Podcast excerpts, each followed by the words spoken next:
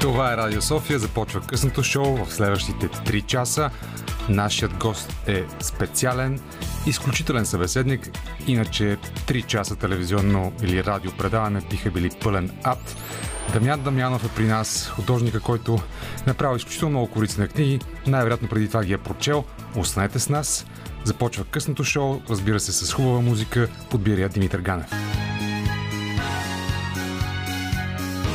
Радио София. Късното шоу с Даниел Ненчев.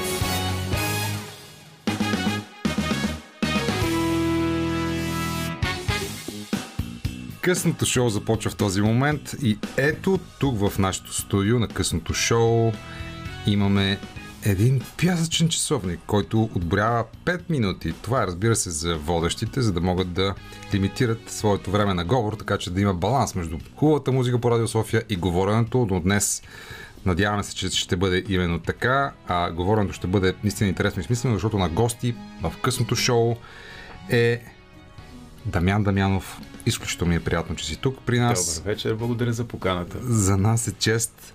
Дамян Дамянов, уважаеми слушатели, е художник, автор на стотици хиляди корици на книги и още повече иллюстрации за книги. Автор на различни проекти, за които ще си говорим тази вечер, като подезика, например, неговия знаменит проект, който е на базата на първите букви от изключително интересни съвременни понятия. Дамян Дамянов обаче преподава в ам, нов български университет, който става на 30 години. За това също ще си поговорим тази вечер. Но понеже пясъчният часовник в студиото е от Париж, от Айфеловата кола, първото, което ще попитам Дамян е как беше в Париж, Дамяне, където ти беше колко време? Два месеца? Два месеца в ателиетата на Сите Дезар. В Париж е винаги хубаво и всеки път е все по-хубаво, защото човек опознава града и винаги има какво ново да открие в този наистина велик и вечен. Нали, вярно, че вечен се става дума за друг град, но Париж също е. Вечният е, вечен е град, но този също е вечен. А, и да, тези дни, както знаем, също има шум а, около представянето на проекта на Кристо, който е осъществен повече от 50 години по-късно. А, и има така различни мнения за, за реализацията му, за опаковането на триумфалната арка. А, и смятам това за особено важно, всъщност най-важното нещо в, в проекта. И, и това е което ми харесва, че той провокира разговори, той провокира спорове, дискусия и може би това е смисъла на съвременното изкуство. Да, и виж, най-интересното е, че той провокира тези разговори добри след смъртта си. Да, това е силата на, на големите творци. А, мисля, че най-голямата награда за един творец е времето, в което неговите произведения живеят. Помня, че едно, в едно интервю самия Девид Боуи беше казал, а, вероятно след хиляда години никой няма да помни за мен. Тоест той си дава този период от хиляда години, нали, който е един така хубав период от 10 века. Свидетели сме на това как а, нашумяват а, различни а, неща в а, музиката, в, в киното, в изобразителното изкуство, но утре те са наистина стъпкани в, под праха на, на времето. А, така че да, възхитително е, че това нещо живее и, и днес. Общото между теб и Девид Бол е огромната библиотека, която и, и двамата имате. Той, между другото, може да си позволи да я носи навсякъде със себе си, на турнета. Да, аз не, не ходя на толкова турнета, но може би ми е време. А, но преди да си поговорим по-конкретно за, за книгите, които ти правиш, за твоите проекти, и е хубаво да обсъдим още и Кристо. С какво те изненада Париж този път, защото ти си ходил и друг път?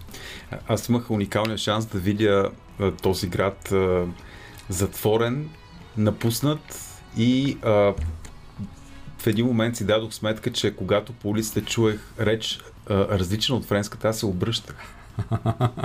Защото туристи просто нямаше. Говоря за а, втората половина на месец април, началото на май, а, когато беше поредния локдаун.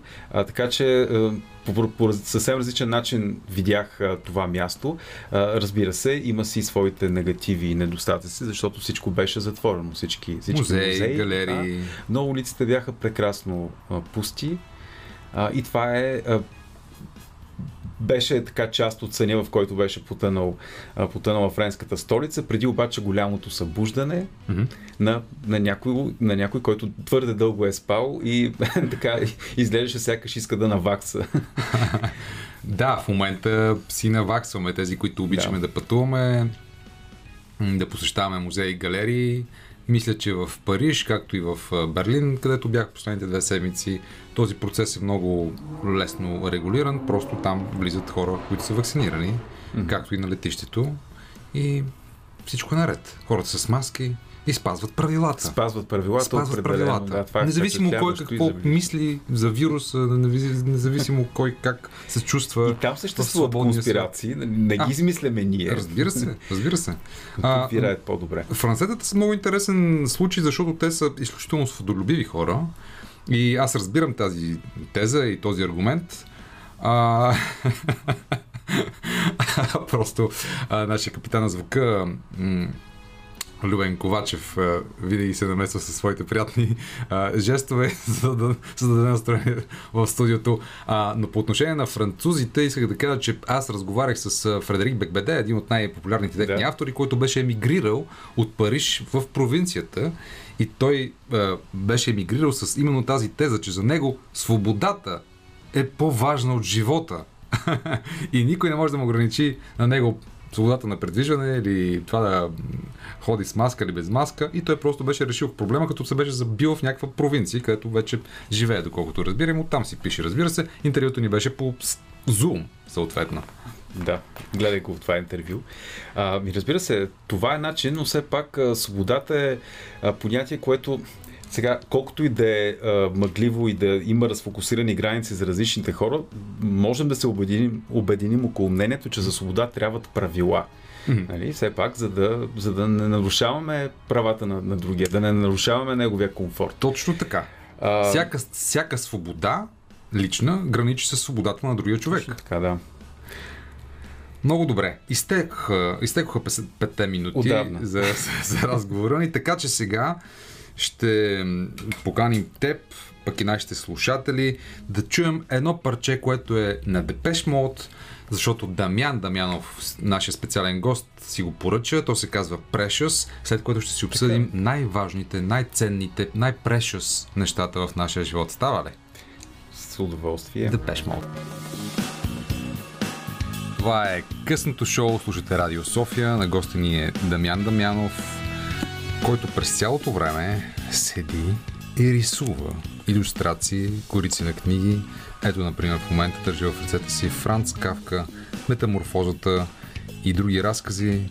Разбира се, Франц Кавка е емблематичен автор, но за тази книга, за художественото оформление на тази книга, както и на Джани Родари, а, ти получи голямата национална награда Христо Кеданов за дизайн и художествено оформление на книгата, за което те поздравявам най-сърдечно. Благодаря. И всъщност какво, какво за теб означава подобно признание за добре свършена работа, за оценка на труда ти или все пак за това, че в България се правят изключително качествени книги по всички правила, на художественото оформление и дизайна. Преди малко започнахме много добра тема с оценката на, на времето и как нещата остаряват в времето и дали остават изобщо. И това е най-голямата награда. Иначе, разбира се, добре, че има награди. В България те са доста много, особено в областта на книгата, между другото. Е, по-престижните са няколко. Художествената литература. Така. Да. А, което е чудесно, защото а, освен, че, освен, че авторите са наградени по някакъв начин, почетени, а, важното, според мен по-важното е, че се обръща внимание на, на тези хора. Обръща се внимание, че изобщо има такова нещо като писатели, че това са живи хора сред нас, не са портрети в а, класната стая по литература. А, хора, които творят тук и сега, провокирани от това, което се случва или, или от миналото, или това, което смятат, че някога ще, ще бъде. А, мислещи хора, чието глас трябва да се, да се чува. А, колкото до оформлението, аз съм изключително радостен, защото през последните няколко години, какво значи няколко, според мен поне 15 години, а, качеството на полиграфията, на художественото оформление, на иллюстрацията, на дизайна в България, а, спокойно бих казал е на световна величина. А, може би имаме дефицити в други области, с които нали, често казваме, че нали, ние българите сме така малка държава и, и не се справяме с нещо си, но в а, областта на, на иллюстрацията, например, на, на този клон на изобразителното изкуство, според мен има чудесни автори, а това пък от своя страна повдига нивото на цялата продукция. Точно така и вече имаш школа и в художествената академия, в Нов Български университет, където ти преподаваш, излизат и нови дизайнери, а пък книгоиздаването у нас е последните две години някакси обективно най-работещият културен сектор на културно-творческите индустрии по разбираеми причини, заради пандемията, заради това, че бяха затворени театри, концертни зали и кина. Книгите бяха онова, което ам, получи нов живот, разбира се, и през продажбите онлайн, но продължиха да се правят качествени издания и има, разбира се, устойчива тенденция за, за това. Абсолютно съм съгласен. Достатъчно е да погледнем какво се случва около празници като 24 май, около 6 септември и прочее, когато много, да кажем, издателства или вериги книжарници обявяват намаления, пред книжарниците има истински опашки от да. хора, които си купуват книги. Което е и, и мисля, че скъсахме с мантрата не се чете, нали? защото имаше така доста дълго време така си мрънкахме, че не се чете достатъчно. То никога не се чете достатъчно. Сега вече другата мантра и, и другия такъв а, спор, а, дали се чете качествена литература. Е, сега не всеки обича Кавка, не всеки обича, виждам книгите пред а, теб, а, Мюрел Бърбери или пък Бъртран Трасел. Или Гор Видал. Или Гор, дума. Да, но ето Гор Видал, например, е за мен пример за а, висока литература и много популярна литература. Тоест, това е едно много щастливо стечение и съвпадение на, на обстоятелствата, каквото имаме при, при всъщност не малко автори, които са хем известни, хем обичани от хората и в същото време са качествени. Да. А бързам да направя първата изненада от тази вечер за теб. Може да си сложиш слушалките. Okay. и да чуеш един човек, който всъщност изключително много чете а, и който е свързан а, с теб по много линии но най-вече най-вероятно през книгите и през а, това да, да живеем и другите наши животи, в които сме заедно, четейки. Добър вечер! Добър вечер! Здравей, Дамяне! Здравей, Дани! Радвам се да ви, да ви чуя и двамата. Ние с Дамян си писахме малко по-рано по, по тема, която няма нищо общо с книгите. Добър и... вечер, господин Гочев. Значи съм оцелил на кого се обадя, към кого се обърна. Георги Гочев, литературен човек, преподавател в Нов Български университет, редактор на литературното списание Текстил. За нас е радост да ви чуем. А, разкажете ни история за Дамян Дамянов, която би била интересна за по-широк кръг слушатели и която аз не знам. А, ами ще ви разкажа, ще ви разкажа нещо. Надявам се да не го, да не го злепоставя много Дамян. А, Напротив, да, разкажете ни такова. Няма да се вижда как се изчервявам. Давай, Джордж. А, това, което, това, което ще разкажа е много тясно свързано с, може би, най- голямото качество в моите очи в Дамян и това е неговото, неговото трудолюбие. Нали, употребяваме една такава дума като, като трудолюбие, но действително Дамян е, е около мен един от хората, които най-много работят. Е, аз съм виждал художници, които е, стоят, мислят много дълго време и правят по една рисунка на, е, по една рисунка на месец а, която отгоре на това не е хубава. А Дамян работи страшно много и прави, и прави постоянно хубави неща. Значи, при него брака, това, което а, не става, е много малко. А, но да разкажа историята все пак. А, До тук съм съгласен с всичко, да. А, тя по някакъв начин историята е свързана с нещо, което утре ще се случи, има отношение към Нов Български университет. А, Дамян а, е направил една прекрасна марка за 30 годишнината на университета, която марка утре ще бъде официално подпечатана. С този а, а, едва ли не клубен ритуал вече по подпечатването на марки, защото марката е един изчезващ, а, едно изчезващо произведение на изкуството. А, но искам да кажа, че Дамян, освен в много малките форми, т.е. много малката форма на марката, може да работи в много големите форми, например на домашните паркети. А, Дамян без никакъв проблем успя да а, бладиса паркета в къщи. Така ли? Този три ръце лак, да, три ръце лак успя да направи Дамян за някакви си а, никакви два часа. А, и не просто да направи три ръце лак върху паркета, който, а, който в спалнята ни, който всеки път като вляза и си казвам, ебе, трябваше да го накарам да го подпише някъде. А... Точно това си мислих, че след време мога да го продадеш този паркет. Ако не го издраскам, но толкова хубаво направено лака, че няма как да се издраска. А, но действително успя да го направи много хубаво, до такава степен, че, че събра очите на, на двама майстори, които няколко дни подред обясняваха как ние ще се провалим с гръм и трясък двамата, точно на лакирането, което в майсторските среди минавало за най-трудното нещо в правенето на, Да. а, правенето на паркет. Той се справи страхотно. Трябва да изразя м- убеждението си, че историята е правдоподобна, защото аз живея с художник и знам, че те каквото правят, го правят добре и могат всичко. Така че не се съмнявам. А, уважаеми, Та, да, ако Дамян остане без, по някаква причина Дамян остане без книги, а, да речем утре се свурци тази индустрия, индустрията на майсторите няма да се случи толкова бързо. Препоръчвам го на всички ваши слушатели. А, великолепно бойдисва паркети. И сега ще завалят обаждания в студиото. да. А, може да взимаме Георги процент от Дамян. Ето сега, като ни звънна, за да ни ангажират художника да бойдиса паркети, просто процент. Уважаеми Така е, слушатели на 10%. Радио София и късното шоу, ако искате да ви се бойдиса добре паркета от художник, звъннете ни. 963-5650. а, имаш ли нещо да попиташ, Георги, нашия събеседник, нашия гост днес? Ами, а, утре към колко ще е в университета, за да се видим. Не, а, няма да го попитам нищо. Ние наистина сме близки приятели. Той е един от най-близките ми приятели. Много държа на него.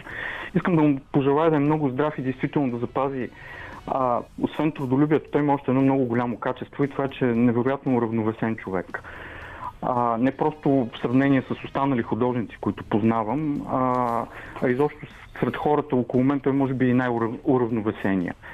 А, и действително това е човек, който рисува с ума си, не е човек, който рисува а, с това толкова изхабено нещо, наречено вдъхновение или, а, или страст, както, както още се нарича. Това е човек, който мисли какво рисува и, и действително много рядка, ряд, рядък вид художник. А, Георги Гочев, много благодаря за това включване. Изключително хубави думи за, за Дамян. Ние ще проверим как става това уравновесяване и ще си поговорим за всичко около Дамян и неговата работа, след като чуем малко музика по Радио София.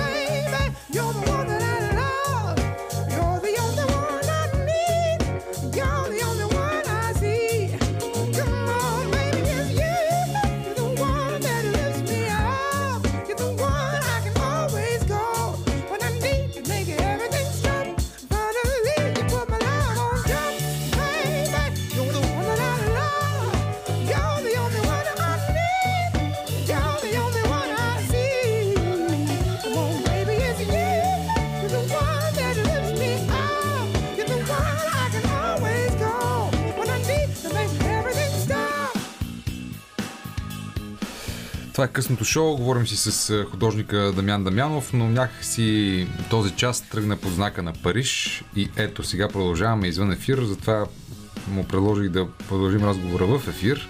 Той ми разказа за една от изложбите, които е, видял там, едно от изложбените пространства, така наречената борса в Париж. Там знам, че в момента е изложбена, изложена колекцията на Пино. Нали така? Да, и какво така. представлява пространството? Защо? А, По-специално.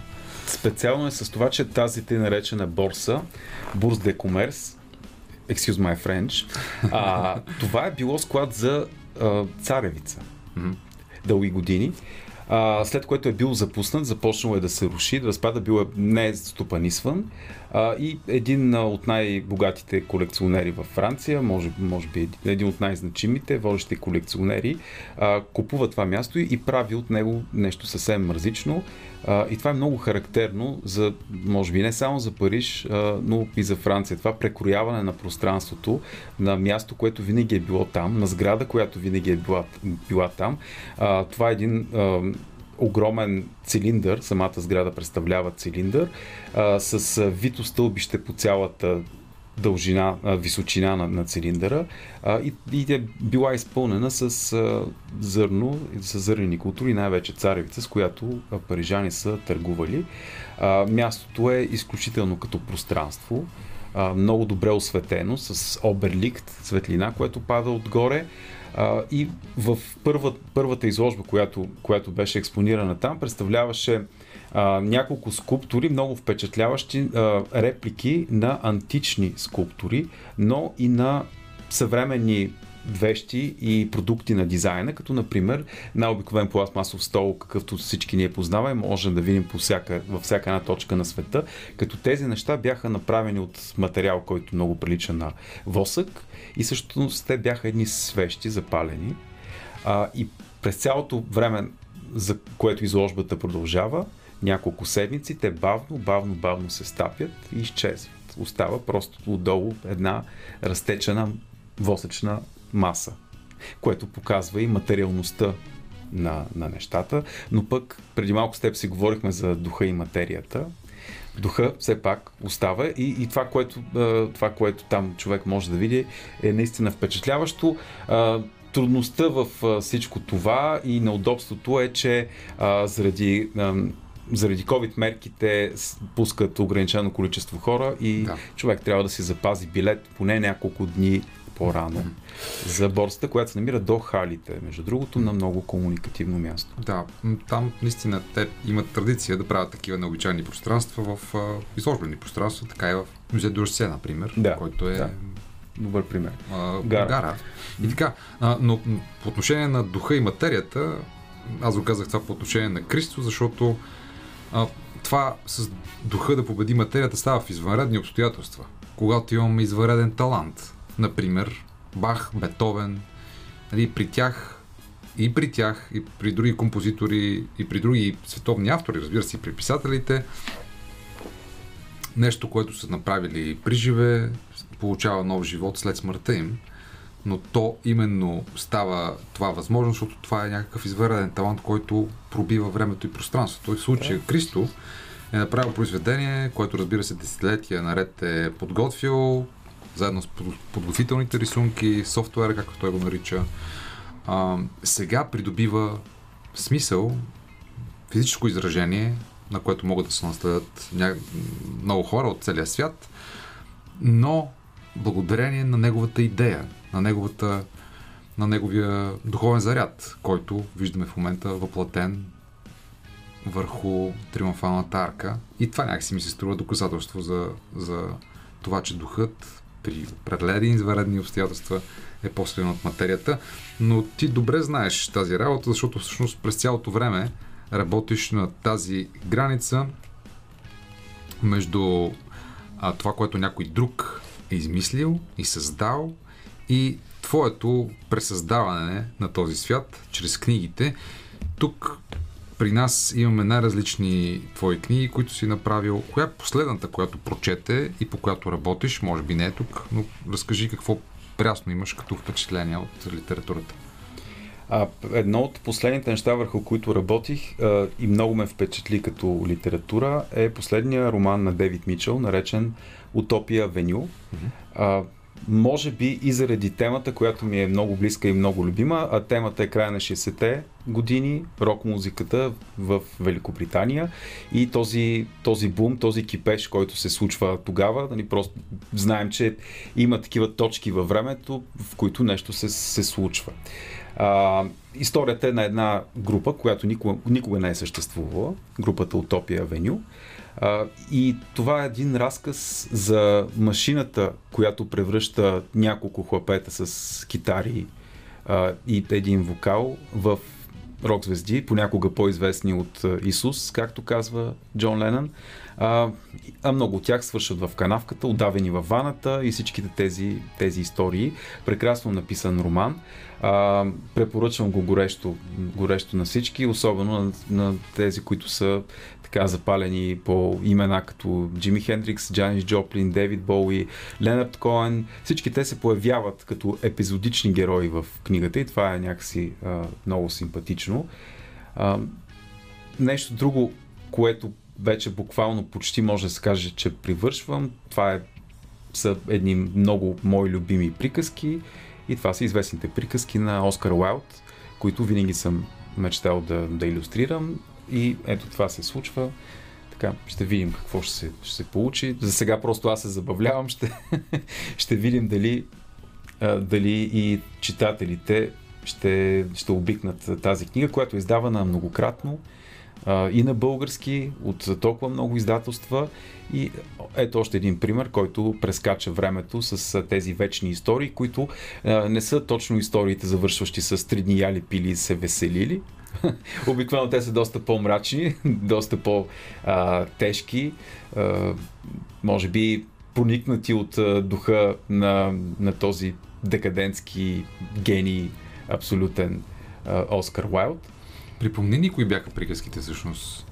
Това са... Щастливия принц Щастливия е, принц. например, приказка, която се изучава в английските училища и всеки, който учи английски, прочита първия абзац от нея, в който се разказва за една статуя, цялата покрита с злато и сребро, която хората наричат щастливия принц, защото той изглежда толкова щастлив. Така. Другото много, много такова, как да кажа, трогателно парче от тази колекция. Те са само 10 приказки, между другото. Е Славят и Розата. Славят и Розата, да. да. А, също така Рождения ден на инфантата. А, и разбира се, Рибарят и неговата душа, който пък е вдъхновил толкова много други произведения, и, и театрални, и филмови, и каквито се, да. се сетиш. Години наред на сцената на 199 се играе този да. спектакъл с Владимир Карамазов, Ани Пападопо под режисурата на Марио Скоркински. Кога ще излезе тази книга с твоите иллюстрации? Надявам се, възможно най-скоро. В момента губя малко време от това за работа, докато си говорим с теб тук, обаче утре ще наваксам тези 3 часа по някакъв начин. Трябваше да си донесеш Нося си. Отваряй и рисуй. Да. Също има една много симпатична приказка, между другото, която не е от най-така популярните и обсъжданите обикновено, но аз сега я прочетох, може би с друг поглед след време, забележителната ракета, The, Remarkable Rocket, а, което ракета, това е всъщност някакъв фойерверк, който е, е така малко фалоцентрически настроен и смята, че целият свят съществува заради него. И Действието се случва около една кралска сваба, на която ще има представление с фойерверки и този фойерверк чака своя звезден миг, в който той ще озари цялото небе и всички целият свят ще му се възхищават. Какво се случва, разбира се, това всеки може да прочете. Благодаря ти за сега. Остани в нашото студио и следващите 2 часа и след новините в 9 Дамян Дамянов е на гости в късното шоу по Радио София. Говорим си за интересни книги, за неговата работа с тях. Сега музика. Дамян Дамянов е в студиото на късното шоу по Радио София. Говорим си за изкуство, за книги, за пътувания. А, задължителното място според него в Париж е борсата, където има голяма колекция. Говорим си за пространствата там. А, друго такова пространство е музея на Луи Витон, с голяма изложба на съвременно и модерно изкуство. Но всъщност ти, това, което правиш, доколкото знам, е, че тичаш всеки ден. И там, тичайки, как възприе Париж? Преминах доста повече километри от обичайното. Така. за, да, за да разглеждаш също така. И разбира се, като всеки уважаващ себе си европейски град, така културата на джогинга, както е известна и защо на бягането за удоволствие е много добре развита. Естествено, града през, предлага великолепни условия за, за това. Малко е трудно да обясниш на човек, който не е бягал, какво е, какво е преживяването. А, Без да го гонят. Все пак без да го гонят. Не, той, той гони, не, не, не го гонят. Значи, има две, има две, две версии нали, за това, защо изобщо сме Така. а, защо изобщо сме развили тази способност да тичаме много бързо? Не знам дали знаеш, но а, човекът всъщност е от малкото бозайници, които умее много дълго време да бяга. Хищниците, например, не могат. Те бягат много бързо, но се измарят. Лесно. Изморяват се лесно. Изморяват се лесно, докато а, човекът а, е еволюирал така, че да ги гони, ако трябва цял ден, още от времето, преди да уседнем, преди да си отглеждаме градинка и да си гледаме животни, домашни и други такива, които след това да... да около да. Гергьовден да, Да, да, ясно, но това, с това става с тренинг. Тоест, аз сега, ако тръгна да тичам 2 км, да. Още на първите 200 Много метра е ще изпрошна. Да. Защото това така, е, имам- така е с всеки. Това е всъщност едно предизвикателство към себе, към себе си, което аз мога да препоръчам на, на всеки. Аз няма да забравя първия път, когато реших да го направя, защото реших, че така, а, прецених, че като много хора съм доста обездвижен. И ходя в офис, ходя в университет, прибирам се, движа се с автомобил през цялото време. А, и беше много забавно първия път на още не на втория, на първия километр, в който аз просто мислех, че ето там в тази алея в Южния парк просто ще, ще остана без дъх там, ще падна възнак и ще умра по този позорен начин.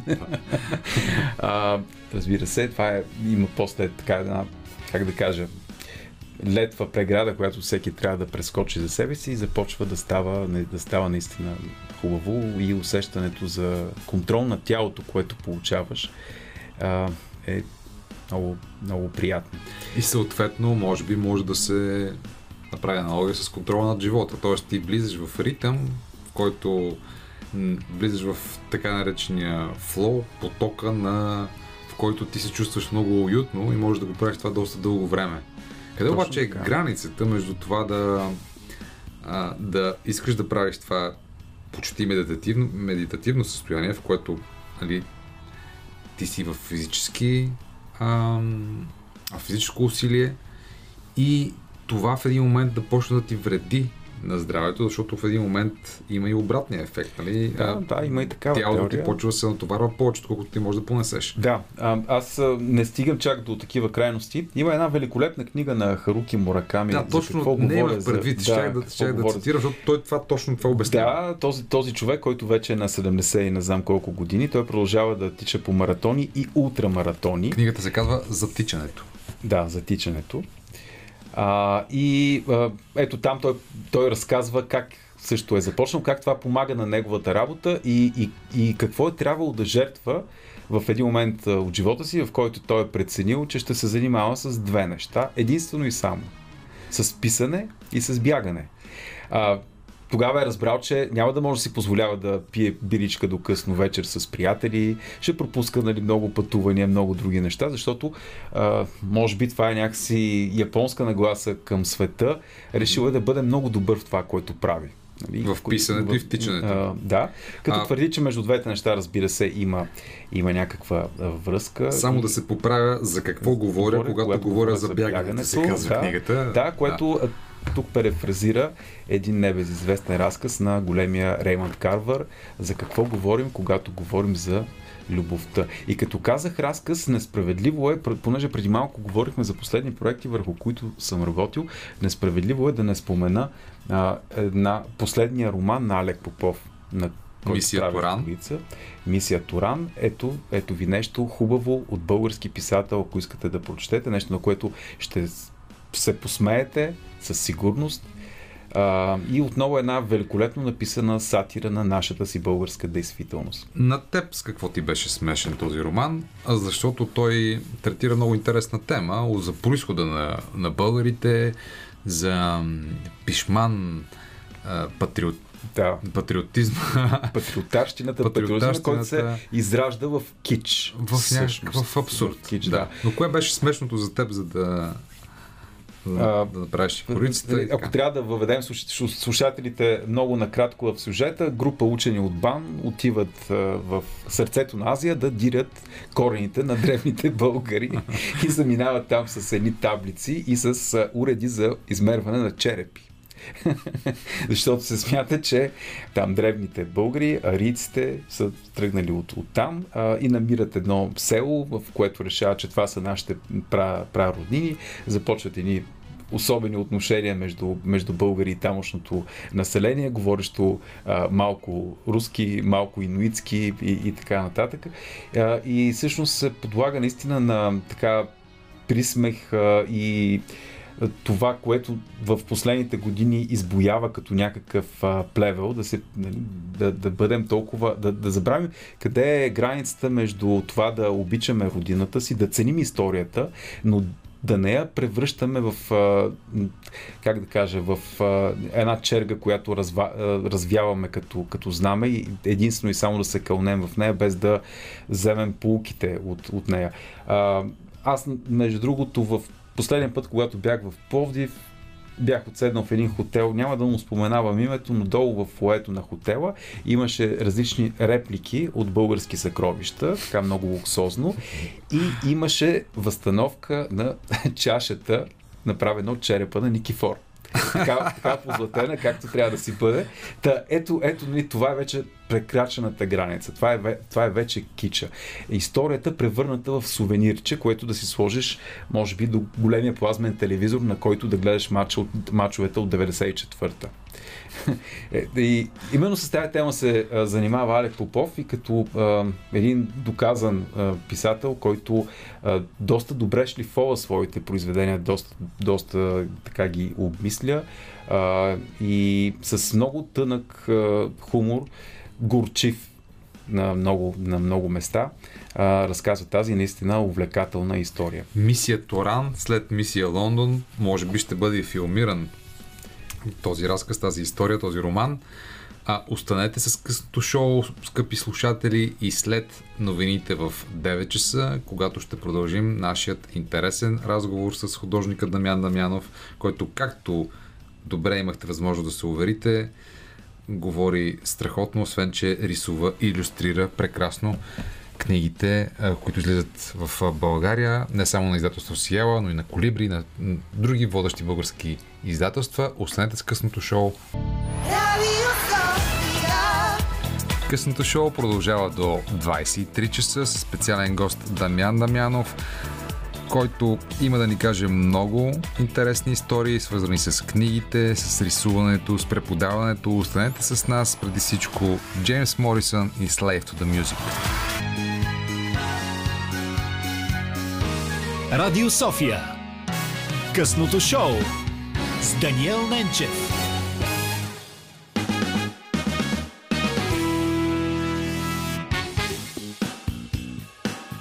Шоу е с Дамян Дамянов, изключителен автор на книги, на корици на книги, на художествено оформление, на иллюстрации.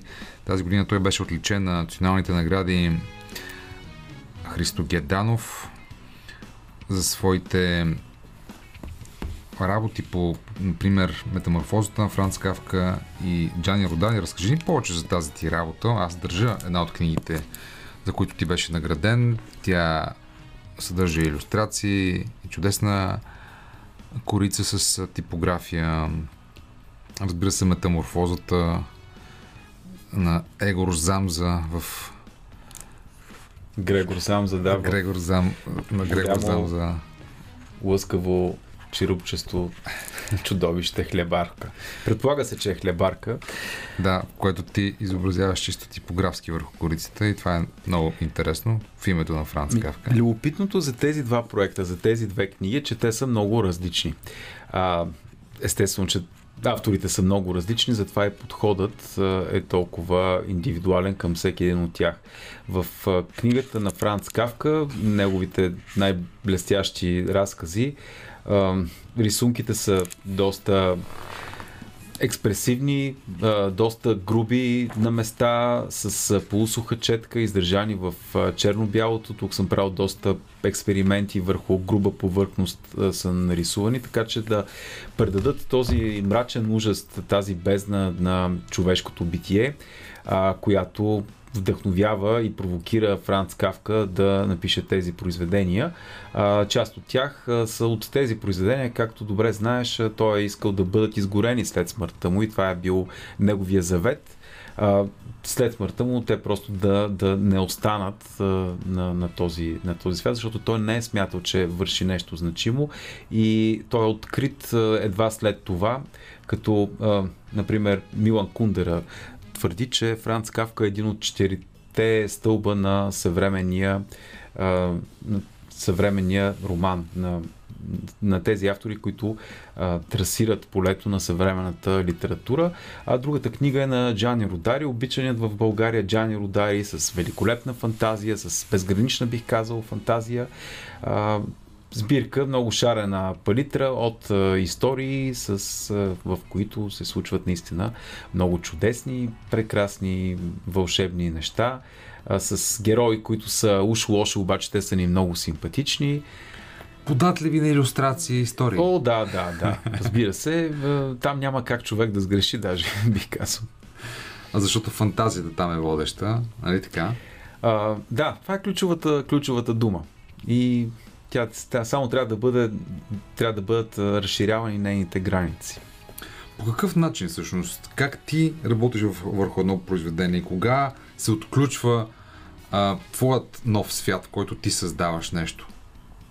А, По време на четенето трябва да затвориш книгата и да помислиш как става. Разкажи Още по време на четенето, много често на коректура, но в други случаи, когато книгата е била издавана, чета старо издание, аз се опитвам да си представя как ще изглежда новата книга, новото оформление, новите дрехи на тази книга, как ще изглеждат в ръцете на, на читателя, как ще изглежда корицата на витрината на, на книжарницата.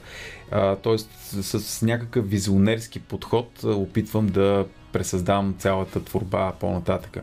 Разбира се, това никога не се случва в пълна степен, защото м- според мен идеите имат едно такова много особено свойство, поне при мен така работят, докато са още в главата ми се струват изключителни. Оригинални, великолепни, божествени.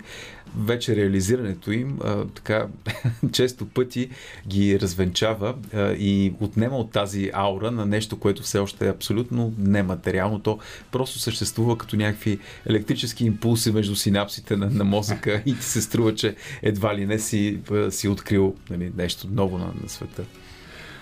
Как това знание, което ти имаш, което се шлифова и формира през работата в- за толкова много издания през годините, може да бъде предадено? Какво кажеш на студентите ти, например, в а, Нов Български университет, където преподаваш именно това? Ах, как може да бъде предадено? Не знам, ако мога да отговоря в едно или няколко изречения, ще напиша книга, с която ще спечеля Пулицър. А, опитвам да, да ги запаля по, по нашата работа. Тоест, не само да им предам, тъй да се каже, занаята, защото в тази работа има и много занаят. А, както в изкуството има много. Тоест, не само, не говорим си не само за правилата, не само за това как могат да бъдат нарушавани, а, говорим се не само за значими автори, стилове, течения, а, но опитвайки да им покажа различни неща, различни произведения, творби на различни автори, мои неща и самите те да изберат своя си подход. Тоест, при нас често пъти обучението е наистина доста либерално, доста отворено. То приканва студента да бъде инициативен. Нали, това е обучение, което е много различно от това да се наливат просто някакви си знания, да се налива някаква информация, защото желанието ни е да работим с мислещи хора, които знаят какво да правят с времето си. И слава на боговете, най-малко от тези деца, сега не съм правил нали, някаква статистика, а, но доста студенти след това се реализират в, под различни форми на, на дизайна, на изобразителното изкуство изобщо. Разбира се, много съм далече от мисълта, че всички стават художници. Това никога не е така, не бива, не бива да се лъжем. Но ние трябва да възпитаваме и публика, освен всичко. Не само хора, които правят неща, но и хора, които знаят как да гледат тези неща. Хора, които знаят как да говорят за тях и които могат да ги използват по някакъв начин в своята работа и да правят различни връзки между отделните сфери на културен живот. Мгм. А, какви са впечатленията ти? Ти вече няколко години преподаваш. Доста, всъщност. Първо в много български. От сега- 2007 година, така че Да, какви деца се появяват? Има по-талантливи, по-ангажирани или пък точно обратното. Това са хора, които все пак в 21 век Да, хора, които според цялото мен, време а, са ангажирани с... Да, според мен хората са еднакво, еднакво умни или еднакво неумни глупави през цялата епоха Да. на човечеството. Добре. А, но а, в последните години, според мен, много по-бързо се сменят поколенията. Аз и ти сме израснали във време, в което а, мобилният телефон дори още не е същ- съществувал като идея. е. Нали? А, помним нашия сблъсък с MTV в средата на 90-те. Нали? Целият, целият този цветен свят, който се, който се отвори. Помним първите ни компютърни игри. Е, Но, но това е някакъв етап, който ние не сме заварили, не сме се родили в този свят. Нали? Той е някакво откритие, той е като откритието на нов континент. А в момента последното поколение, то се ражда с цялата информация на света. А, най- най-простият пример, когато аз бях студента, това не е чак толкова отдавна във времето, за да се информирам за, за нещо върху което работя, аз трябваше да прекарам няколко часа в библиотеката. Не, че нямаше интернет тогава, беше още доста беден. Докато сега може човек да не излиза от вкъщи, може да, да, не, да не става от леглото дори, нали? Защото си носим всичко това в, в джоба просто трябва да знаем как да го Как използваме и как, как да плуваме в, в цялото това море. Нали? Защото всичко това е и огромна, може да бъде огромна загуба на време. Нали? Така е. А сега, ако ни позволиш, ще направим още нещо в нашото студио, в нашето предаване, Пак което обичайно правим. Ами, разбира се, за да има движение в пространството, за да има а, гъдел позитивен, Има. Да? трябва да има и изненади. И сега се чудиш кой е в своите слушалки. Настръхнал съм целия, да? А, и аз ще те изненадам с а, един от най-популярните, обичани и успешни български писатели, за които ти също си работил. Така. Ти сега си кажеш, сега си прехвърля Дамян. Не, нищо не прехвърлям. Давай, направо стреляй. в, в мозъка си. За кой от тях, защото аз съм работил за кой ли не, и за всъщност най-добрите. И, и, има и такива, за които бих искал. Например, Е, айде без имена, че ще пропуснем. някой Повечето- от тях се обиди. не са български, вероятно. Но имаме един, който е наистина забележителен и любим на много от нашите слушатели, на нас с теб със сигурност. Заки, добър вечер. Добър вечер, Демяне. Здрасти, да тръпнеш, утре ще се видим пак. Това е главният редактор на издателство Сяла, на най-голямото издателство в България, Захари Карабашлиев, който освен всичко останало е и баща и глава на семейство, за което много ти благодарим, че се отзова на тази покана да направим тази изненада. Но какво може да ни кажеш ти за Дамян Дамянов, основният художник, основният твой съмишленик в тази Да. тежка борба, което ние не знаем, скъпи Захари? Първо, добър вечер на, на всички. А, Демяне, здравей. Много се радвам да сме в, и в тази а, връзка. А, в, по това време на денонощието и не заети с, не заети с, а, с а, работни ангажименти. М- Даниел, какво, а, как, какво се очаква от мен да кажа, освен, че а, бе, голяма радост и, и, и гордост и чест е да, да, да е работя с Дамян. Да. Казвам го, да, казвам го в а, така, най-голяма сериозност. А, защото често, когато сме с, с хора, с които споделяш пространство и време по няколко часа на ден в а, така едно пространство в една редакция, с времето някак си започваш да ги приемаш за, за даденост. което и съм забелязал в а, у нас тук доста се така често се среща. С някой се запознавал вече, нали, преди това си го имал за голяма работа, а като по, поработиш с него един, два, три, пет дни, изведнъж ви ставате прекалено близки. А това е грешка. Уважението към, към Твореца, а, което е хем същото, към би трябвало да е същото, как- както към всеки човек, но за мен има още едно измерение по- повече от това. А, трябва да остане. А, почита към таланта за мен е изключително а, важна и изключително, как да кажа, някак си липсваща тук. С Явор Гърдев, примерно, сме говорили за, за разликата между а, гледането към таланта в Русия и в България. За, а, той е работил в двете, на двете места. А, има моменти, има таланти, с които просто м- трябва да се съобразяваш.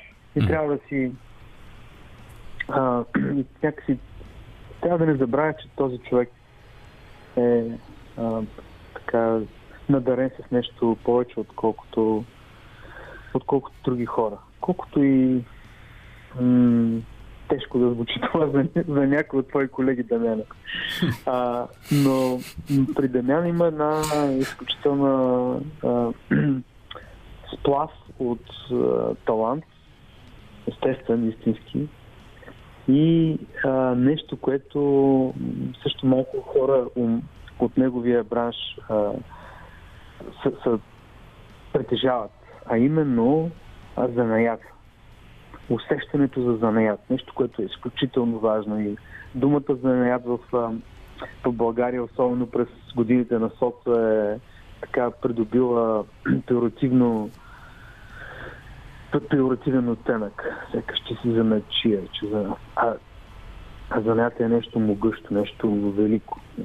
Това е концентрацията на талант, а, така събирателна точка между талант, а, последователност, работа, изключително голям, голям, голям процент работа и опит. И това при Дамян а, е в, а, в изобилие.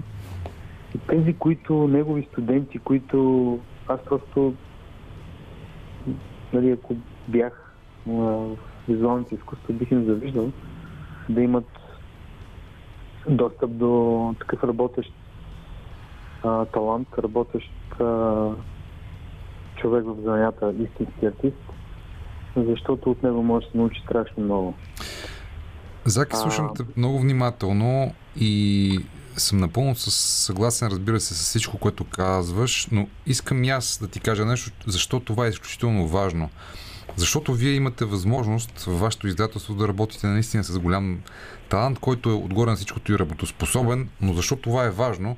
Защото а, на базата на това, че той изключително добре може да рисува, той има академично образование, но той е завършил плакат и визуална комуникация, която специалност, специално в вашия случай, с това да издавате страхотни книги, работи на няколко много важни нива. На първо място това е корицата, която трябва да привлича. Тя трябва да носи естетическо послание, но на първо време тя трябва да се продава и трябва да е добре изработена чисто художествено. И там Дамян е цар. Нали? Очевидно, че той успява да, да прави това много добре. Разбира се, има и други много добри художници, но той го прави по изключителен начин. И вие имате наистина шансът и много добре го описа това. А, той да, да прави книги постоянно за вашето издателство, а и не само. Но последните години, което мен като почитател на неговата работа ам, изключително много ме радва, да прави иллюстрации. За различни издания, включително за твоите книги, например Жажда правихте заедно страхотно издание и не само, и не само. Да, ще спомена и за жажда за така да открехне завеса на работен процес с а, Дамян, Да, което е което предполагам интересно за Разбира се. слушатели сега. А, първо Дамян е а, художник, който чете. Нали, Това, това, това не е кой знае колко срещано нещо. Да, така е. В, а, въобще артист, кой- който чете, артист, който се занимава с друго изкуство. А, а, Дамян чете, Дамян гледа филми. Сигурно аз не успях да чуя началото на вашето предаване, но а, Дамян е страхотен а, киноман. Меломан отделно. А, и аз се чудя, той е доста по-млад от мен, но откъде е тая стара душа, нямам никаква идея, защото като влеза в а, редакцията и, и чувам парчета, които са парчета от моето време. И музикален вкус. И музикален вкус. Да, музикален вкус. Ако си спомняш с теб, е- като ти ни беше на гости тук в студиото на късното шоу Да. по Радио София, си говорихме за, например, а, а, а, тези а, м, Black Pumas. Black Pumas, на които той ни беше Да, да. открехнал. Нали си спомняш? Да, да, да. Ма това е едно от нещата, с които да, ни е открехвал. Да. После е това, че а, как един човек значително по-млад от мен, а, примерно има този достъп до, до, до, до информация, до вкус и, и може би ще питам Дамян сега тук в, в ефира да го каже тук и сега, в момента, в този час. Това е Да не важно. би той да крие нещо със своето егене, нещо да се е случило там. Защото това са важни неща и не може аз, нали, и той да слушаме една и съща музика на практика. А, той да е чел същите неща, които аз съм чел. Аз съм така доста преди него съм. Да, викаш какво да си, да си тича той, да, нали, обича да тича и всъщност да е на едни 60 години, пък да не му личат. Запазен Има, съм по има, има, го, има го този момент. Аз, ако има как да се разкрие сега на, на часа, ще е супер. Ами, сега се сещам тук за любопитния факт, че ако а, човек отвори а, сайта на една популярна българска книжарница, Верига книжарници, която не е сиела, и набере Дамян Дамянов, там ще му излязат няколко книги с поезия и две книги, които са мои. И там ще пише следното. Дамян Дамянов е роден в град Сливен през 1935 година. Естествено има се предвид поета Дамян Дамянов, с когото нямам кръвна връзка. Това е много интересно. Това, трябва да, да засечем кога, коя година умря Дамян Дамянов. Това трябва да, да засечем, Заки. Заки. Да не, да, нещо, нещо си попил там, нещо се е случило. Той Сливен е, това е голям, това е, това е голям център. Много важно нещо. Е. Е, почти А. колкото Ямбол, да. Е, да, да, да, да. И Варна и Шумен. Да, да, но, но, но в Ямбол, нали, да птичето викат щич. Как, как? Мисля, че да. Как му викате? А, Не, то- всъщност в, в, да. в Сливен е едно, да, в Ямбол. Нещо Как, като, как викат? Като втича, мисля, че. А, втича. Втича, да. Значи в Но той е Ямбол по-скоро така, проблема на птичето с Ф викали щиче. С ще. Разбираш? Това е абсолютно погрешно. Да. Та, та, та, а, това, което искам да кажа е, че, че е удоволствие нали, да се работи с него, но не само удоволствие. Това е един процес, който предполагам, че при, при групи, които сират заедно дълго време, също тече. Тоест има, има една размяна на и на енергия, и на напрежение по същия, също, в същото време на напрежение също между, между автори. Когато с Дамян работим по мои корици, винаги аз пристъпвам с някакво а, страхотно очакване от една страна, любопитство. Аз имам моменти, в които нямам търпение да се завърша книгата, защото да ме нарисува корицата. разбираш. А, което е плашещо. Обаче едновременно с това а, неговите пък нямам представа нали, в неговата глава какво тече. Но без, нали, без, без, без тук да по никакъв начин да, да, да озахарявам нещата, трябва да кажа, че е много, много сложно, много трудно. Когато той излезе с една концепция, а, а тя няма нищо общо с това, което ти си а, ти би очаквал да видиш, какво казваш тогава? Нали, говорим за... Да. Това е голям творец. И ти Да. какво му кажеш? Уф, може нещо да, опитам. А ти знаеш, че за да го направи това, той е минал през маса Точно така. такива варианти. В главата си първо, после в, на хартия и така нататък. И, и започва едно а, сумтене а, от, и от двете страни едно гледане надолу и мачкане на шапки, нали, докато, докато стигнем до това да кажем, «Абе, мамо стара, дай, дай, дали да не пробваме нещо друго. А, сега, примерно, Дамян може да спокойно да, да направи цяла изложба от картини, които е рисувал по мои, за мои корици, Ужас. които не са влезли като Ужас. или Такова мъчение. илюстрации. Защо бе, човече, бе? Остави човека свободно да ти да работи. Не, не, не, то, се, то е процес. При Процес на издевателство. При, нашата, при нашата обща книга Жажда, примерно, Да. а, мина през много интересен процес. Да не, един ден ще направим такова а, комикс за Жажда или нещо от този род. В което С удоволствие, давай да е в този живот. много е, да. Това е много любима моя книга, която просто любима история, която с много любими иллюстрации на Дамян някакси. Хотно се паснаха, но докато стигнем до това, ми- минахме през, през, отново през някаква обмяна понякога с искри между нещата, които, които гледаме.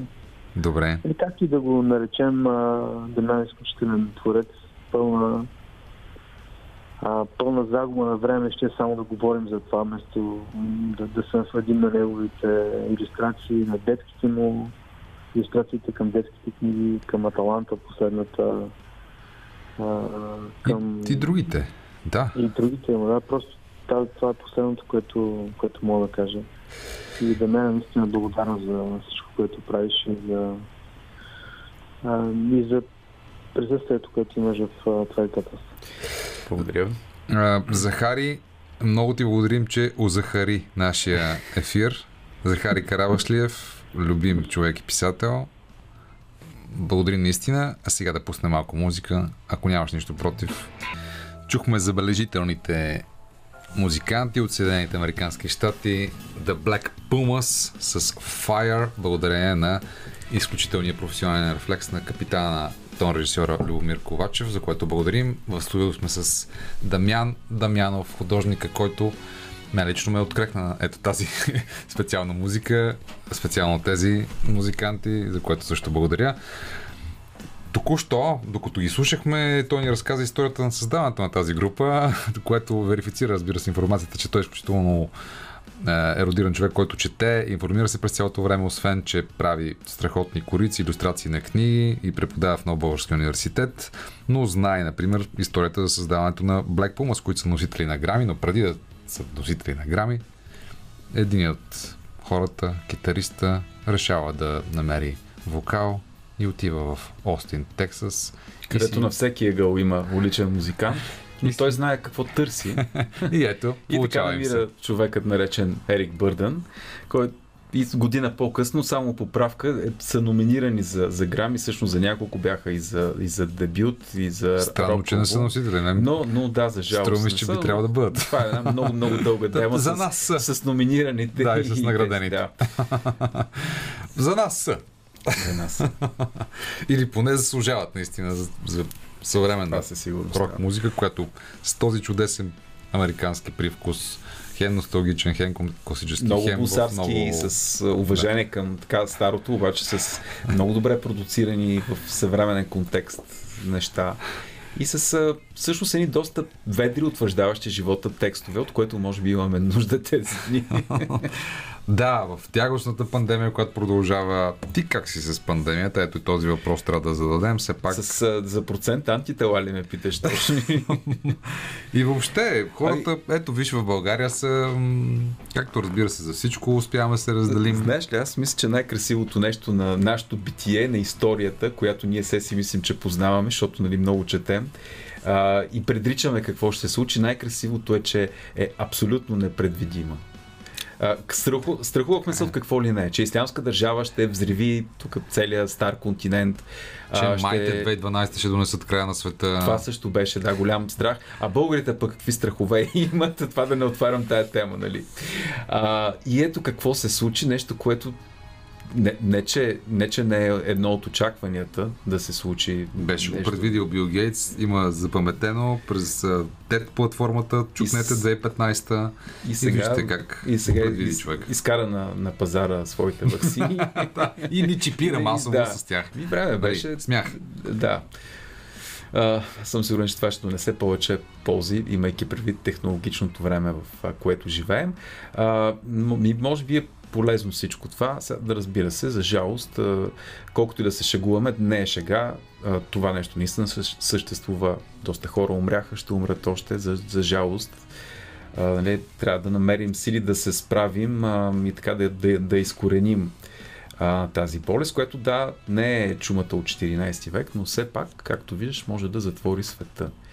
И ние да се почувстваме ограбени и да открием, че всичко, което, което живеем и смятаме за даденост, целият този разкош, всъщност, който живеем, защото ако сравним с отминалите епохи, ние живеем в едно, трябва да признаем, доста прекрасно време. Всичко това, което взимаме за даденост, всъщност виждаме, че може да се щупи като коледна играчка от всъщност от тия от едно време да се чупиха. Да. Точно така. Но не сме се събрали да говорим на трудни теми. По-скоро не и заради тази. Затова сега отново ще те насоча към музиката, защото ще чуем Дейв Брабек, Take 5. Oh, yeah. Нали така? Дейв Това е Take Five. твое любимо парче. Защо? Това е мое любимо парче от мой люб- любим албум Out of Time пе- 1957, ако не бъркам. Саксофониста Пол Дезмонд и Дейв Брубек записват този джаз албум, който е абсолютен злат джаз стандарт. Е, Всички тези парчета сме ги чували в различни аранжименти. А Take 5 е едно от най-емблематичните, най-запомнящите се, най- едно от най-познатите изобщо а, джаз мелодии. А, заглавието му идва, между другото, от а, размера 5 четвърти, което е особеното за тази песен и изобщо неравноделният размер е нещо, в което той много експериментира в този наистина прекрасен албум.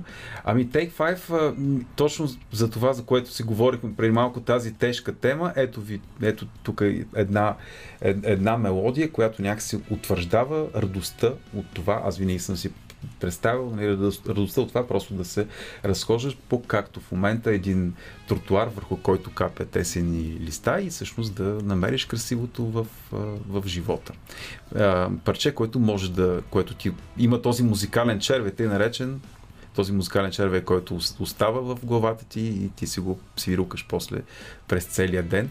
А, така с усилие да направиш света, да, да помогнеш на света да бъде едно малко по-добро място. Да го чуем.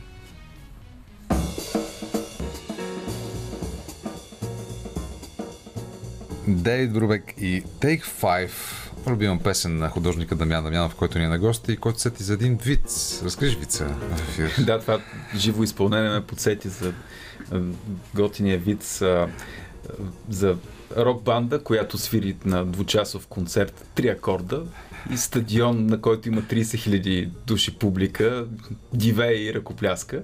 И в същото време джаз банда, която свири 30 000 ноти за същото време и 30 човека ръкопляскат. Освен Дейв Брубек се сетих и за Снарки Пъп. Има една съвременна група, ако не сте слушали. Те са прекрасно доказателство за така прекрасна иллюстрация за, за тази смешка. Обаче сме на територията на град София, който трябва да ти кажа, че мен лично като фен на рок музиката ми липсва тук фестивала София Рокс, например, който просто не знам какво се случи, но нямаме Рокс фестивал в, в града. Той се измести, може би по някакъв начин в Пловдив, има Да. там Хилсъв Рок, но ето, че това лято и предишното мисля, че нямаше, но преди това ето джаз фестивала има подобна публика, като на рок концертите. И това мисля, че е прекрасно, защото има хора, които се събират на, на едно място в, в името на музиката и на доброто настроение. И се получава. И Страхотно там събитие, да, няма определено. 30 човека, а са много повече. Доста по-повече сега, съгласих се. А, добре, ще послушаме музика а, още и до 23 часа има новини. Между другото, можем да обсъдим и актуалната политико социална обстановка, ако нямаш нищо против. Супер. Имаме нова партия на хоризонта, разни Нов сезон, нова партия. Нови... да. А, с художника Дамян Дамянов, уважаеми слушатели на късното шоу по Радио София, ще си поговорим за книгите Покоряване на щастието на Бъртранд Ръсел. Изключително важна, интересна книга. Също така за сътворението на Гор Видал и за елегантността на Таралежа. Но след като минат новините в 10, останете с нас и с късното шоу до 23. Радио София звучи. Късното шоу продължава до 23 часа. Специален гост днес на нашето предаване е художникът Дамян Дамянов. Предстои да си поговорим за наистина страхотна литература, за покоряване на щастието от Бертранд Ръсел, за елегантността на таралежа на Мюрел Бербери и за Гор Видал сътворението. Останете с нас преди всичко The Weekend. Радио София. Късното шоу с Даниел Ненчев.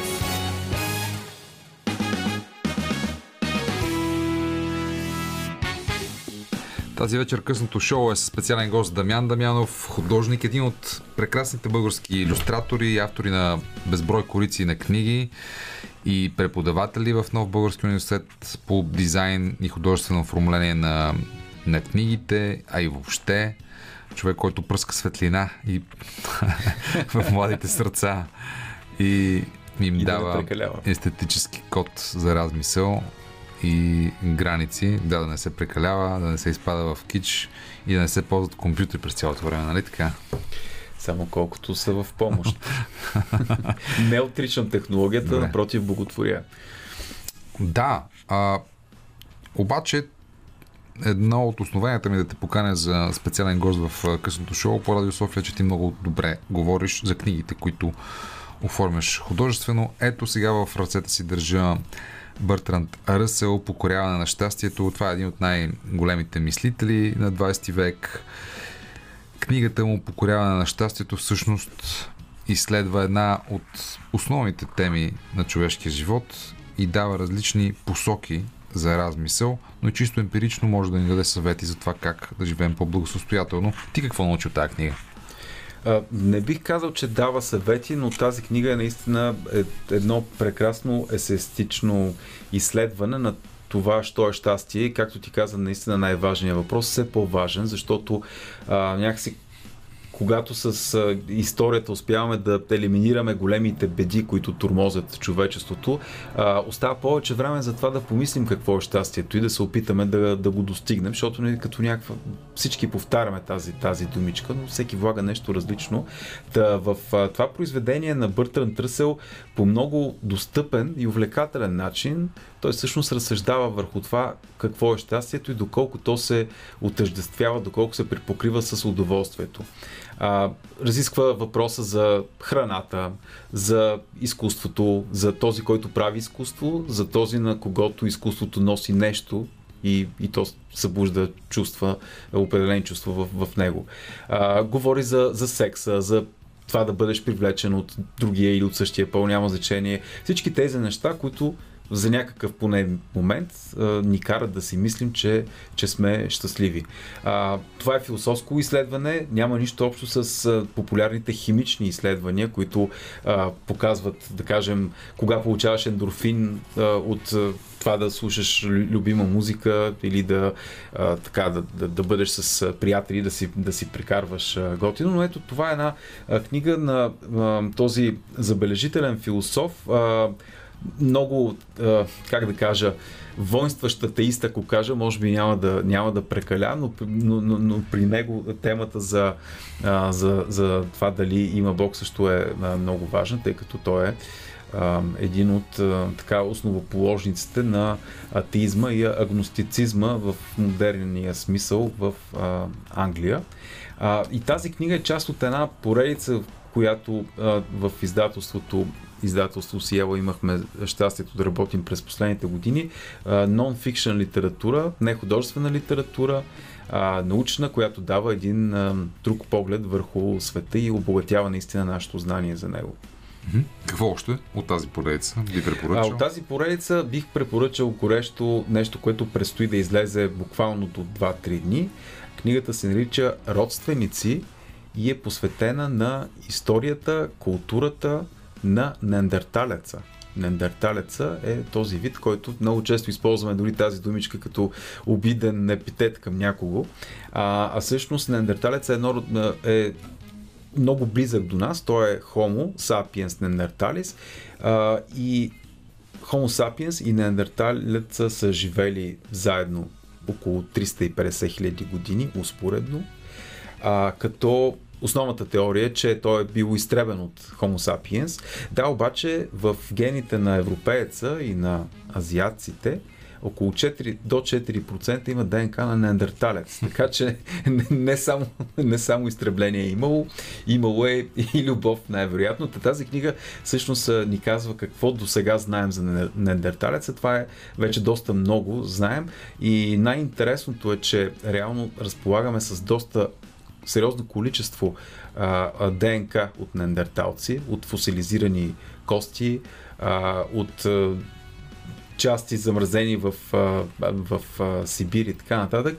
Чисто теоретично ние можем да възродим неандерталеца. Чисто теоретично и вече има такъв проект, който все още не е реализиран, А за какво ни е? но можем не съм започнал да го защитавам, просто казвам, че е любопитно, но можем да имплантираме ДНК върху, от неандерталец върху в оплодена клетка човешка. Ами, има между другото аргумент в защита на това за какво Аз се е. опитвам през цялото време да, да, Да, си много е представя странна. света без този вид по нашите географски ширини, но той се Да. се появява от, от А, затъгала. ар- аргумента в защита на това да го направим е, че ако ние сме виновни за изтреблението на един такъв вид, сме длъжни след като имаме възможност да, да го възобновим. А. Разбира се, това е много тежък морален въпрос. Е- Едва ли ще се стигне, по-добре е да не се стига до там, защото най-вероятно това ще е началото на още много, много страшни неща, но книгата е наистина много увлекателна и интересна.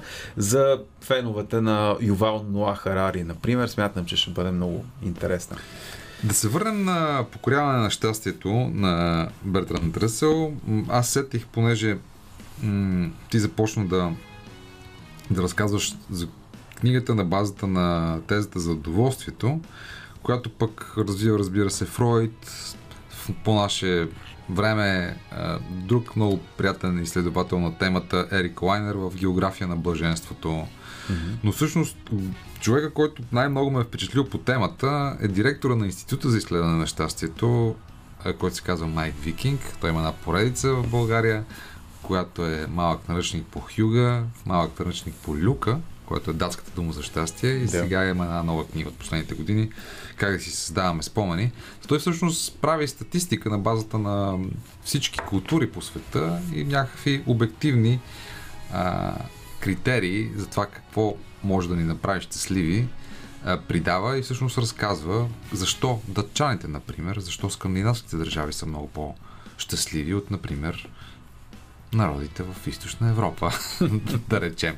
Нали, мога да, да, да кажа, те са много по-солидарни, имат си доверие, лесно работят в групи, а, освен, че, разбира се, дават свобода и са толерантни към различията и към личната свобода. Разбира се, парите са фактор, но не винаги. Но това да си щастлив в своята общност, да си признат, да си да общуваш с а, другите а, по нормален начин, с уважение един към друг, се оказва доста Ключов фактор. ключов фактор за щастието в скандинавските държави. Ето тук, например, имаме страхотен дефицит на доверие. Не си вярваме един на друг. Ето и проблема с вакцините, например. М. Е еманация на това. Ам, в институциите не вярваме. Парламент. И така Не като да нямаме причини. Разбира се, разбира се, но говоря въобще за дефицит Но- на доверие между нас. Според теб, какво може да се направи в тази посока? От една страна да има повече разбирателство и доверие между хората и от друга страна това да се надгражда с една по-голяма дума и понятие като щастие. Представяш се наистина да мога да ти отговоря на този въпрос в едно Не, изречение, да е нещо, говорим което си всички да... За нещата от живота Ами, в говорим се. Ето това е свободно. ключовото. Говорим си. Ами, може би това. Да, да си говорим, а не да... А, не това, което се случва, да речем, в а, социалните мрежи.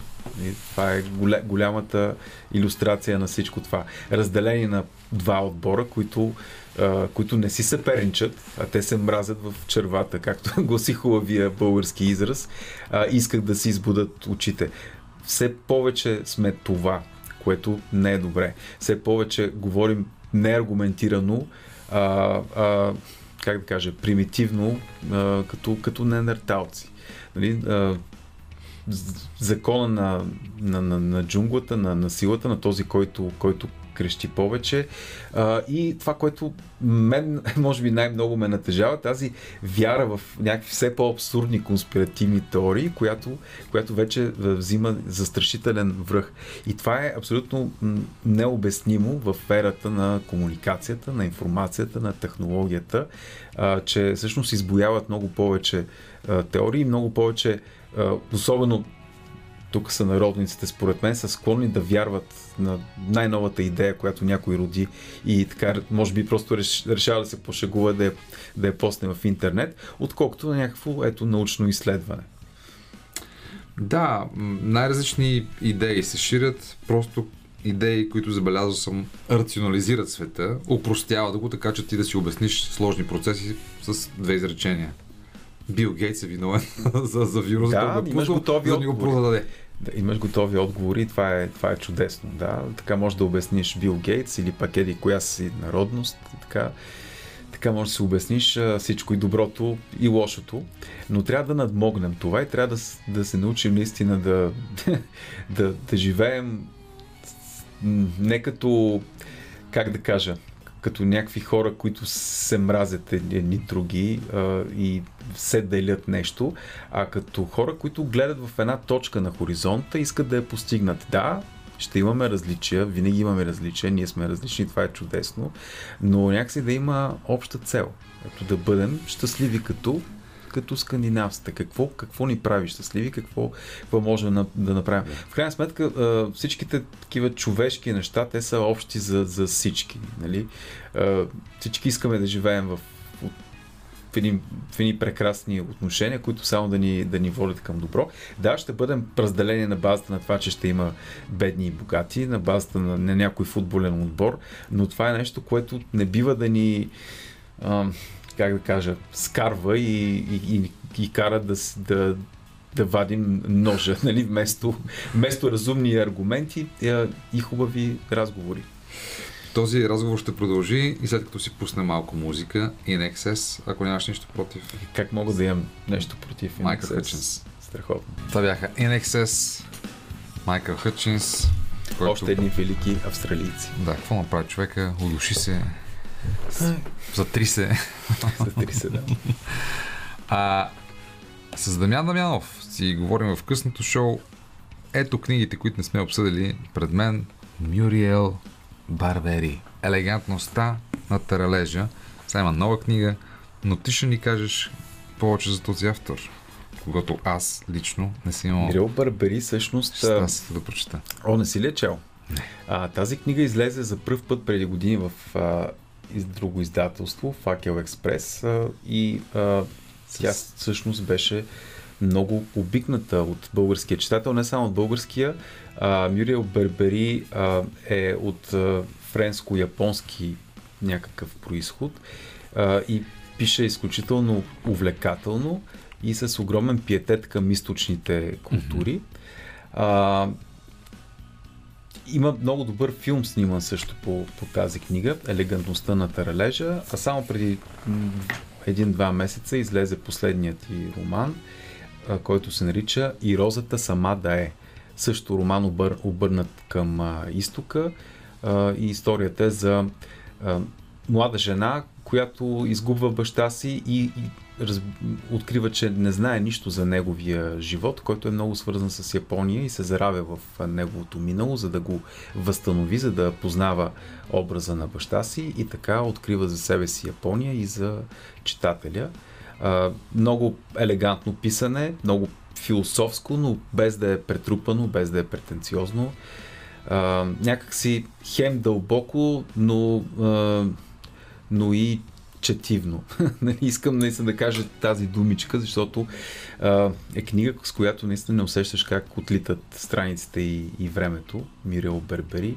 Смятам, че е така авторка, която силно препоръчвам на тези, които не са открили още. Ти как четеш книгите преди да ги рисуваш? Преди да нарисуваш На корицата какъв носител ли ме видиш? Какъв Как? носител? Различно. Отпечатваш си го и на Xerox? на или... разпечатка с коректури, на файл в компютър, понякога на Различен телефона начин. си ги чета, докато, например, докато, например, чакам господин Даниел Ненчев да се а, появи за предаването си в понеделник вечер. Да. Тоест, по най-различни методи си измислил. Защото аз, ето, като потребител на литература и читател, аз се наслаждавам на, на книгата, която ти си създал, с е. чудесната корица, с чудесните иллюстрации, а ти се мъчиш. Доста хора работим Преди върху това. това ти да се наслаждаваш на тази Да. книга в ръцете си. Тук не бива да се забравя колко е важен този тази екипна работа по издаването на една книга, а, в а, който, между другото, няма никакъв блясък. Преди малко беше много интересно, като си говорихме с Захари, той открехна така вратата към кухнята и беше любопитно за това, защото наистина отстрани много често изглежда, че едни хора там нещо си се радват, нещо си издават любими автори или не толкова любими, онзи там си рисува едни картинки, накрая се появява книга. Всъщност истината е, че за това стои доста повече труд, пот, често пъти неблагодарен. Но в крайна сметка главната ни цел е да оставим тази книга, която ти да прочетеш, след това да препоръчаш, може би, на приятел и в крайна сметка да оставиш в библиотеката си, а не да искаш да се отървеш от нея. Това е причината да преиздадем също едно доста популярно произведение на големия писател Гор Видал Сътворението. Това пътешествие в вълшебната античност, в което автора ни така разхожда от земите на древен Шумер, Вавилон, през Гърция, Рим, та чак до далечните китайски морета и Буда, който чака своето, пробужд... твое- своето пробуждане под дървото. Едно великолепно издание с много добра, луксозна типография, книга, която остава за цял живот в нашата библиотека, защото смятам, че едно такова произведение го заслужава. А, ето и причината да се появяват все повече такива книги, а, така много стабилно бих казал, а, оформени. А, удоволствие човек да чете нещо доказано в, във времето. А, тази книга ми напомня и за други две, които издадохме преди няколко месеца.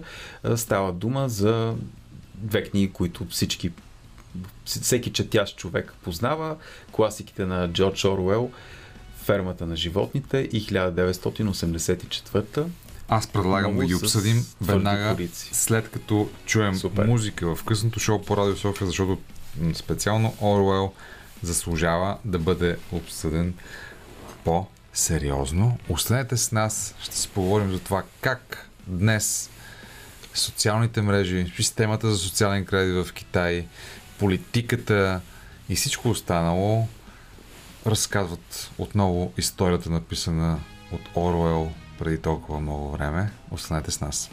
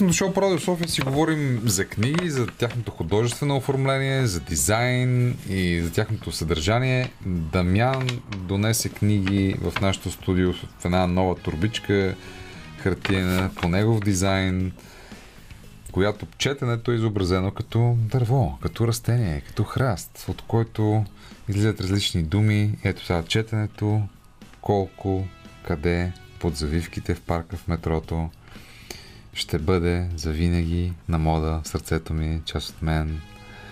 Може да лекува душата, самотата, ума, може да забавлява, може да обсебва.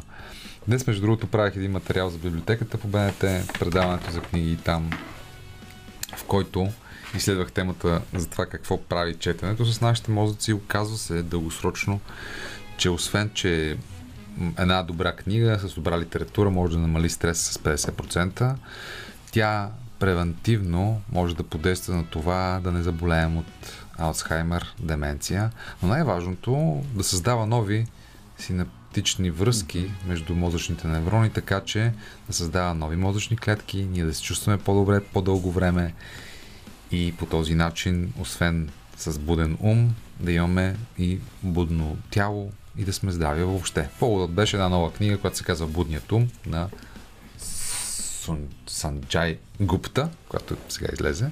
Това е медик, който пише и прави документални филми за CNN и просто е написал книга за това защо и как трябва да поддържаме ума си Препоръчва четене. и препоръчва четенето, разбира се. А, а и ние с теб, на нашите слушатели, скъпи по Радио Да. София, нали И така? нищо ново не сме измислили, защото това е доказано. Затова и го Че препоръчваме. работи. Работи. Какво е за теб четенето? Какво са за теб книгите въобще? Защо се занимаваш с тази професия в крайна сметка, освен че са те наели от най-голямото издателство да им правиш тези прекрасни корици и иллюстрации? Започнах да се занимавам малко случайно точно с оформление на книга, т.е. преди да стигна до книгата съм правил дизайн на какво ли не, всякакви неща, които, за които не бих искал да разказвам, с които не се гордея. А, но след а, доста работа, мъничко късмет, така се случи, че започнах да вече преди повече от 15 години да работя в сферата на книгата. И какво е четенето ми? Очевидно, работа, съдба, удоволствие, отговорност.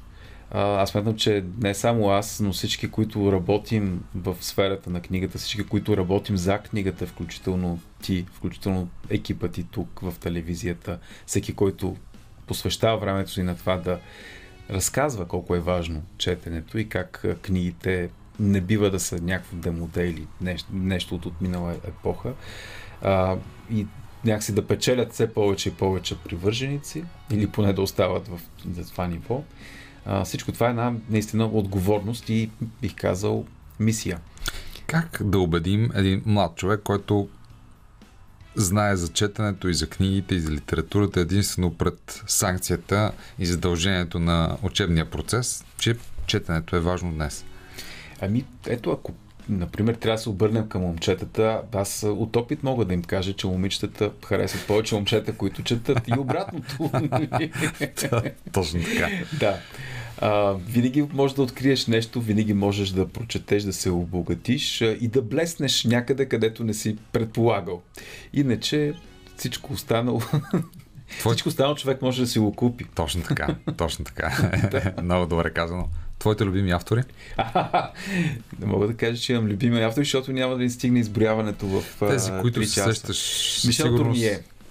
Мишел Турние. Казах преди малко Лаут, върху, върху който работя, да, и, и Горски цар. Горски цар. Също. А, Орвел, който споменахме преди, преди малко, от по-съвременните Херман Кох, а, Джулиан Барнс, който между другото открих сравнително наскоро, т.е. доста късно. Папагала на Флобер. А, четох а, пред, а, предчувствие за край.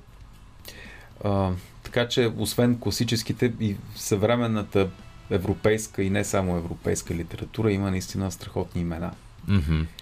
Да обсъдим Оруел, защото всъщност вие направихте нови издания на фермата на животните на 1984 но тази антиутопия някак си се материализира пред очите ни последните години. Много неприятно се реализират тия, тия неща. Да, аз гледам м- Разбира се, лесно можем да направим аналогия с а, скандала около Кембридж Аналитика, нашите данни в социалната в социалните мрежи, в дигитална среда, но и наистина на практика системата за социален кредит в, в Китай, която mm-hmm.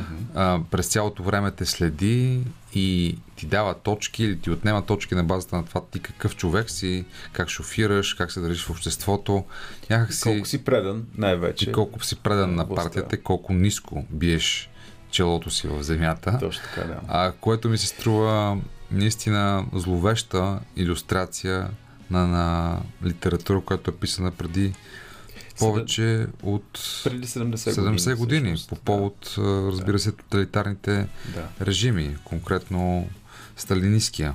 Mm-hmm. А, как да се опазим от подобни идеологии днес? Как да запазим свободата си, без да влизаме в капана на манипулациите? Аз смятам, че Оруел като всеки добър писател, особено добър писател, е и психолог и познавач на човека и той знае на какво е способен човек. Той пише за тези скрити тайни и дълбоки бездни на човешката душа и на способността му на това да т.е. в желанието си да властва или да запази някаква власт, да потъпче всичко по, по пътя си. А, и това, което можем да направим е, разбира се, да, да познаваме историята, която а, някой беше казал, а, мисля, че Индира Ганди, че най-добрият учител с най-лошите ученици. Все пак, а, все, в века, когато ние имаме толкова знание за света и толкова много предупреждения, това не остава единствения ориентир до къде не бива да, да се стига. Да задам един тривиален въпрос. Кой е любимият ти цвят? Като художник се изкушавам да те питам това. В понеделник вечер ли кой ми е любимият цвят? Кой ти е любимият цвят? Ето в този момент. Кой цвят най-често използваш? С кой най-много Нали, няма да общуваш. питаш и за, за Зодия и за, И за любима напитка. за любима напитка. Не, не мисля, че сериозно може. Не мисля, че художник може да има любим цвят, освен ако няма някакви периоди поради липса на други бои. Ви- Визирам един небезизвестен испанец.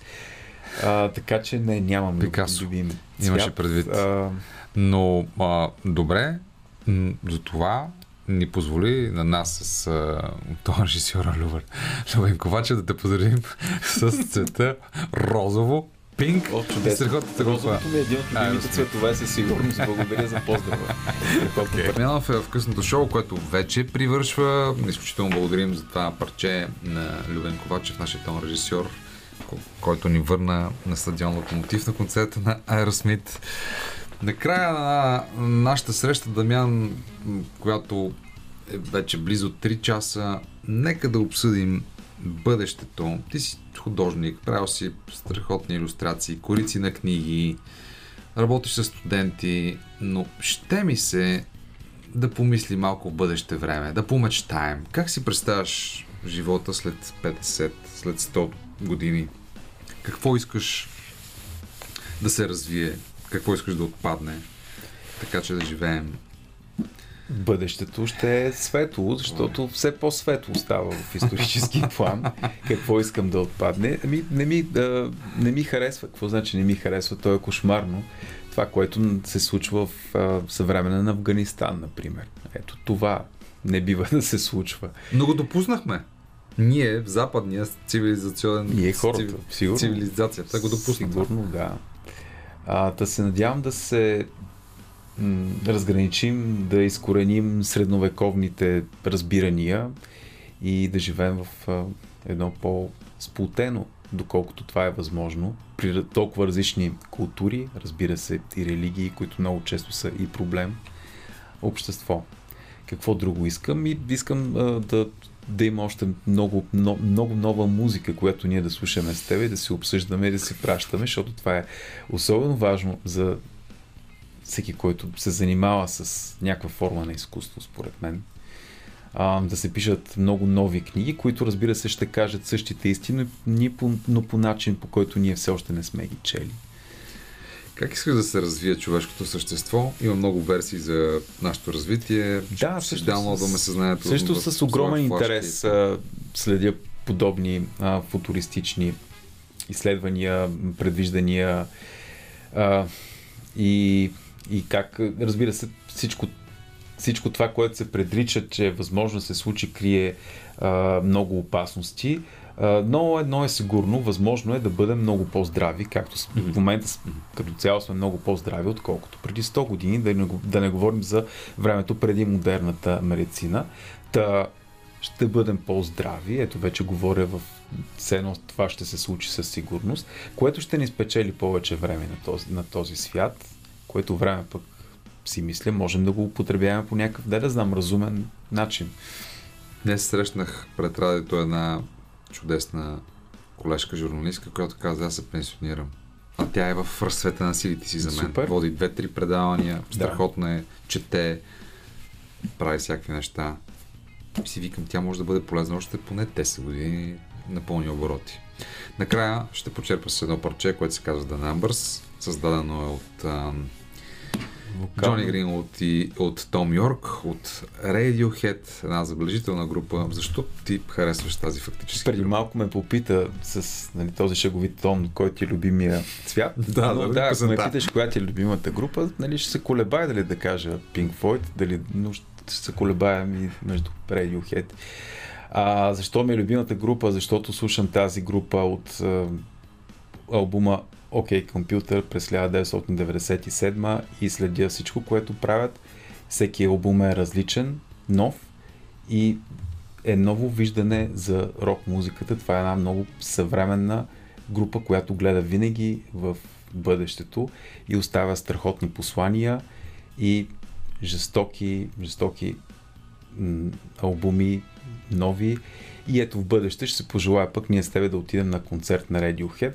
Ти си гледал поне на, на видео. Това е нещо величествено. Ми, да си пожелаем. Лека нощ с The Numbers. Това беше късното шоу. Всичко най. Чао, чао.